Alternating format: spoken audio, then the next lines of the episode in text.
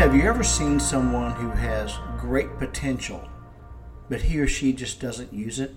See, unused potential is the same as having no potential at all.